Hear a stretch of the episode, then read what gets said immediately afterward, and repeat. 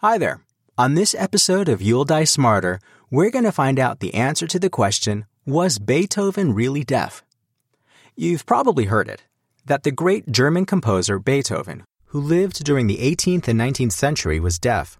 But is it actually true? Yes, actually, it is. How do we know? In the absence of medical records, we have to refer to his correspondence. When his deafness first developed, Beethoven began to use conversation books to communicate with those around him. In some of his letters dated 1801, we can read the following Know that the noblest part of myself, my hearing, has become much weaker. Oh, how happy I would be if my ears were in good condition. What I have told you about my hearing, I beg you to keep it completely secret and not to entrust it to anyone. For the past three years, my hearing has been getting weaker and weaker.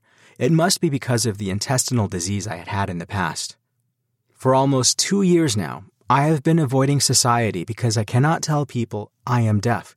If I had any other profession, it would still be possible, but in mine, it is a terrible situation. In conversation, it's surprising that there are people who have never noticed it, as I very often have distractions. You put everything on their account. When we speak softly, I can hardly hear. Yes, I hear sounds, but not words. And on the other hand, it is unbearable to me as soon as someone shouts. As for the origins of his deafness, it's very difficult to determine. 100 years after his death, Dr. Marage believes that Beethoven's deafness was due to a lesion of the inner ear.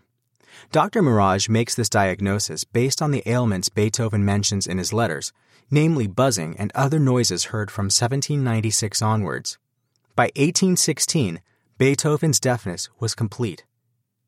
Equally interesting, a recent study of part of his musical work has attempted to determine whether his increasing deafness had an impact on his works. The results showed that the percentage of high notes was 8% in the first quartets, then only 2% in 1810, before rising to 4% at the end of his life. Beethoven increased the usage of medium and low sounds over time, which are the sounds he was able to perceive better as he lost his hearing. But at the very end, when he was bathed in absolute silence and listening only to his inner world, he returned a little to his initial style.